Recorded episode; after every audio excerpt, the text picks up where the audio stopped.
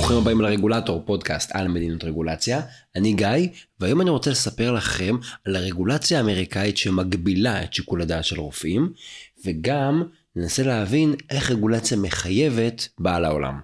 נתחיל בשאלה פשוטה, האם אתם הולכים לרופא שלכם כדי שיעשה מה שכתוב בחוק, או כדי שיבדוק אתכם ויתאים לכם טיפול לפי המחלה והמאפיינים שלכם?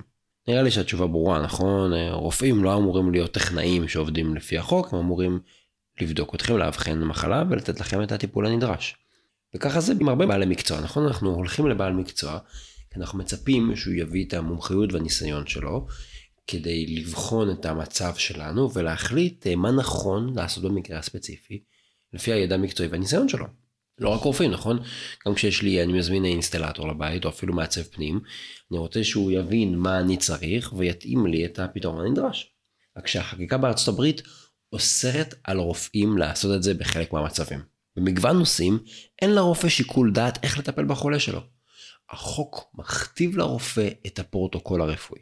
הדבר העצוב הוא שבחלק מהמקרים מדובר בתקלה, ולא רק מבחינה מקצועית. תראו, אני לא רופא, אבל אפשר להגיד שמבחינה משפטית, מבחינה רגולטורית, מבחינת המדיניות, אפשר להגיד שמדובר בתאונה. אחת הבעיות הכי קשות של השנים האחרונות בארצות הברית זה מגפה של התמכרות למשככי כאבים. יש לתופעה הזאת המון המון המון גורמים, עם סוגיות מבניות והתמריצים של הרופאים והמעורבות של החברות שמייצרות את זה. לא נוכל להיכנס לזה כאן, אבל uh, צריך לקחת בחשבון שהתופעה הזאת ברקע. והמרכז למניעת מחלות בארצות הברית, ה-CDC, הוא העריך שבשנת 2017 מתו יותר מ-70 אלף אמריקאים בגלל שימוש יתר במשככי כאבים, האופיואידס. וקובעי המדיניות רבים מנסים להתמודד עם התופעה הזאת, והם עושים מחקרים ובקרה על המצב הקיים, וגם קובעים רגולציה. אז בשנת 2016, ה-CDC פרסם קווים מנחים, Guidelines, לגבי מתן משככי כאבים לחולים שסובלים מכאבים כרוניים. המסמך הזה, שנקרא Guidelines, הוא מנחה, הוא נועד להיות המלצה אופציונלית בלבד. וזה גם כתוב בראש המסמך. ניתן uh, כמה ציטוטים בתרגום uh, חופשי שלי. הם כותבים ככה: ההחלטה הטיפולית צריכה להתבסס על הקשר בין הרופא למטופל ועל מצבו הרפואי של המטופל. ואחר כך הם כותבים ההמלצות שלנו מבוססות על מידע לא מלא עם מגבלות משמעותיות. ובסוף משפט המחץ שלהם, ההמלצות במסמך זה הן וולונטריות ולא מהוות סטנדרט מחייב. המשפט הזה כל כך חזק באנגלית שאולי שווה גם להגיד אותו באנגלית. הם אומרים The recommendation in the guidelines are voluntary rather than perspective standards. אוקיי. Okay. ההמלצות הן וולונטריות ומבוססות על מידע חלקי ואפילו ה-CDC אומר זאת המלצה אבל קחו אותה בערבו מוגבל. אוקיי. אז מה עשו הרגולטורים ובתי המחוקקים במדינות רבות בארצות הברית? הם לקחו את ההמלצות האלה, העתיקו אותן as is, וחקקו אותן כרגולציה מחייבת. הם לקחו המלצות וולונטריות, לא ודאיות, שמבוססות על מידע חלקי, וקבעו אותן כרגולציה שכופה על הרופאים איך לטפל בחולים. אגב, אם אתם שואלים אותי, כנראה זה בגלל שהמדינות, זאת אומרת הרגולטורים ובתי המחוקקים, הם בעצמם פעלו בניגוד לכללים. לא לכללים רפואיים, לכללים רגולטוריים. הם לא עשו תהליך חשיבה מסודר ולא הבינו כנראה מה הם עושים. אז ברוב מדינות ארצות הברית נכון להיום נקבעו מגבלות, למשל על המינונים של משככי כאבים שאפשר לרשום. הרגולציה הזאת ביטלה את היכולת של הרופאים להפעיל שיקול דעת לגבי אופן הטיפול בחולים שסובלים מכאב כרוני. עכשיו, שתבינו כמה המצב הזה אבסורדי. הרגולציה הזאת נקבעה למרות התנגדות וביקורת חריפה של הרופאים עצמם, כולל התנגדות של ה-AMA, ההתאחדות הרופאים. הרופאים בעצמם הסבירו שאם יחייבו אותם לפעול לפי הפרוטוקול טיפול הקשיח הזה, הוא יהיה לא מתאים, זה יפגע בחולים ואפילו יסכן אותם. אבל כל זה לא עזר. ההמלצה הוולונטרית של ה-CDC הפכה באיזה תאונה היסטורית לרגולציה כופה. עכשיו זה לא רק שאין מספיק מידע, יש גם עוד עיוותים. צריך לזכור, ה-CDC ציין במפורש שההמלצה שלו מבוססת על מידע חסר ושאין מספיק מידע אמפירי ולכן הוא כותב עדיף להסתמך על שיקול הדעת של הרופא המטפל ועל הקשר בינו לבין המטופל. ובזמן שמדינות שונות בתוך הברית התעלמו לחלוטין מזה, וקבעו רגולציה כופה, הממשל הפדרלי התייחס בכובד ראש לבעיה של המחסור במידע בסוגיה הזאת. בשנת 2018 מנהל ה-FDA פרסם תוכנית להתייעצות מקיפה על הנושא במטרה לאסוף מספיק מידע ולהשלים את המידע הנדרש כדי שיהיה להם מספיק נתונים אמפיריים במטרה שהם יוכלו לגבש הנחיות מדויקות ואולי אפילו לקבוע רגולציה מחייבת. ואם זה לא מספיק אז מסתבר שהמדינות שהפכו את ההמלצה לחקיקה מחייבת עשו המון המון טעויות בדרך.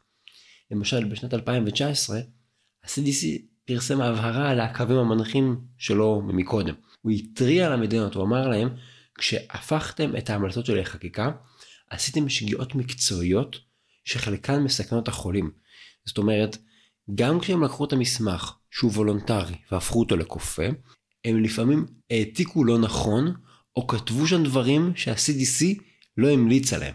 אז הם יצרו מגבלות שלא מבוססות על שום דבר, אפילו לא על המסמך עם הנתונים החלקיים. בשנת 2019, שני חברים בצוות של ה-CDC שגיבש את ההמלצות המקוריות, פרסמו מאמר שהכותרת שלו היא אין קיצורי דרך לשימוש בטוח במרשמים למשככי כאבים.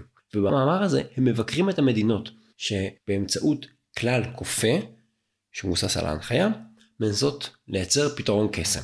הם מסבירים שהם בחרו לגבש את ההמלצות הלא מחייבות בגלל שלא היה להם מספיק מידע אמפירי ומתוך הבנה שהסוגיה הזאת היא מורכבת מבחינה מקצועית. הייתה פה איזושהי צניעות כזאת.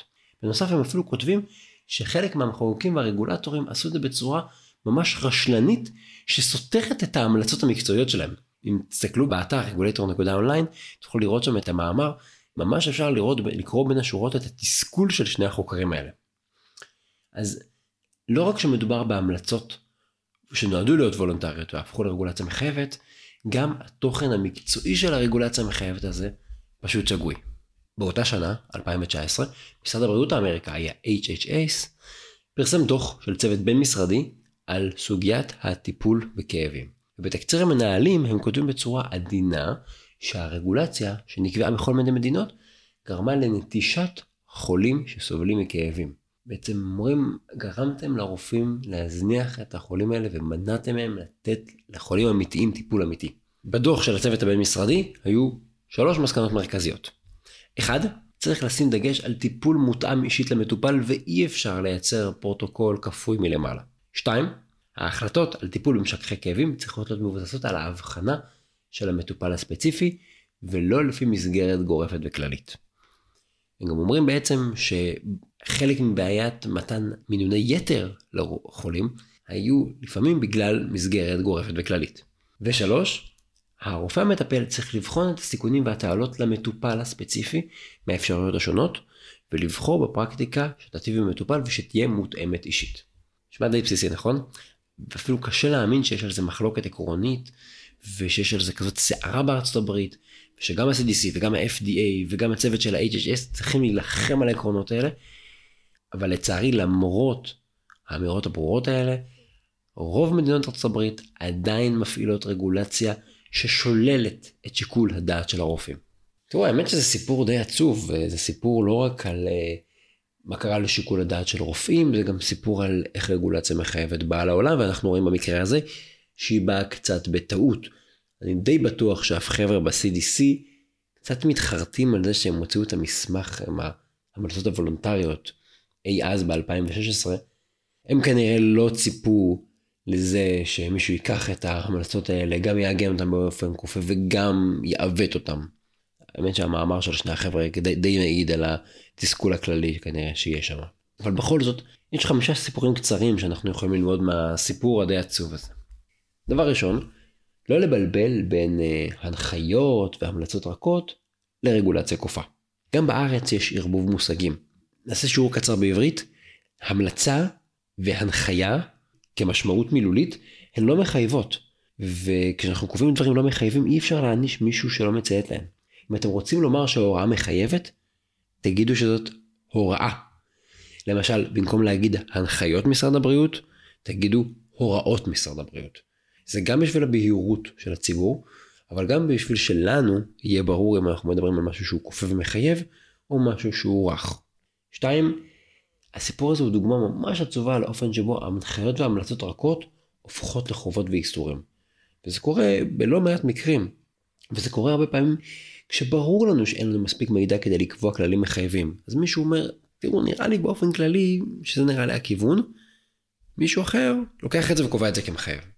אנחנו נורא נורא אוהבים לקבוע דברים כמחייבים, וגם כשמישהו מסתייג מכלל, אדם אחר עלול לקחת את זה ולקבוע אותו כרגולציה מחייבת. שיעור שלישי, קל לקבוע רגולציה אבל קשה לבטל אותה.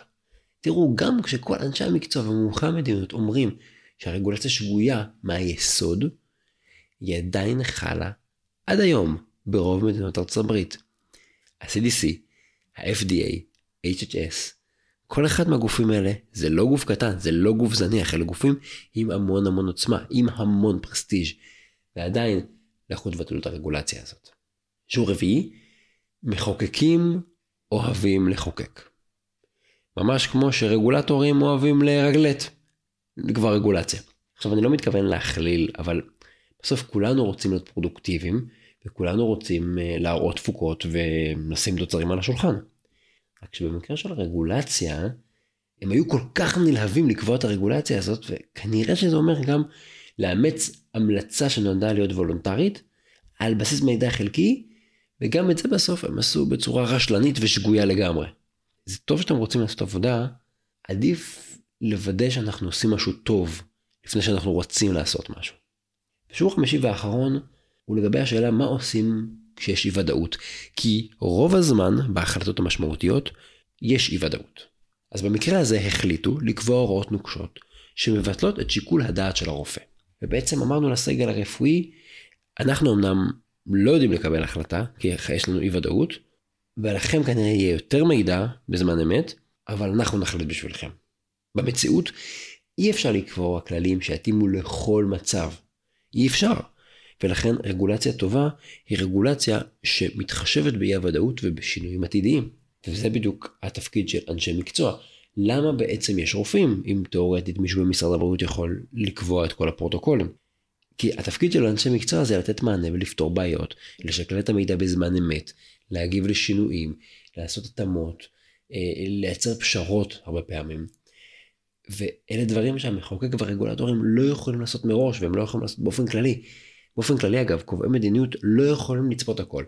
אנחנו רוצים לעשות עבודה טובה, אנחנו רוצים לעשות עבודה מסודרת כדי לצפות כמה שיותר. ואנחנו צריכים להבין שאנחנו לא יכולים לצפות הכל, ובסוף בשלב היישום קורים המון דברים. רק שבמקרה הזה, הייתי אומר שהרגולציה הזאת היא ממש הכרזת אי אמון על הרופאים. זה מה שהמדינות בארצות הברית עשו.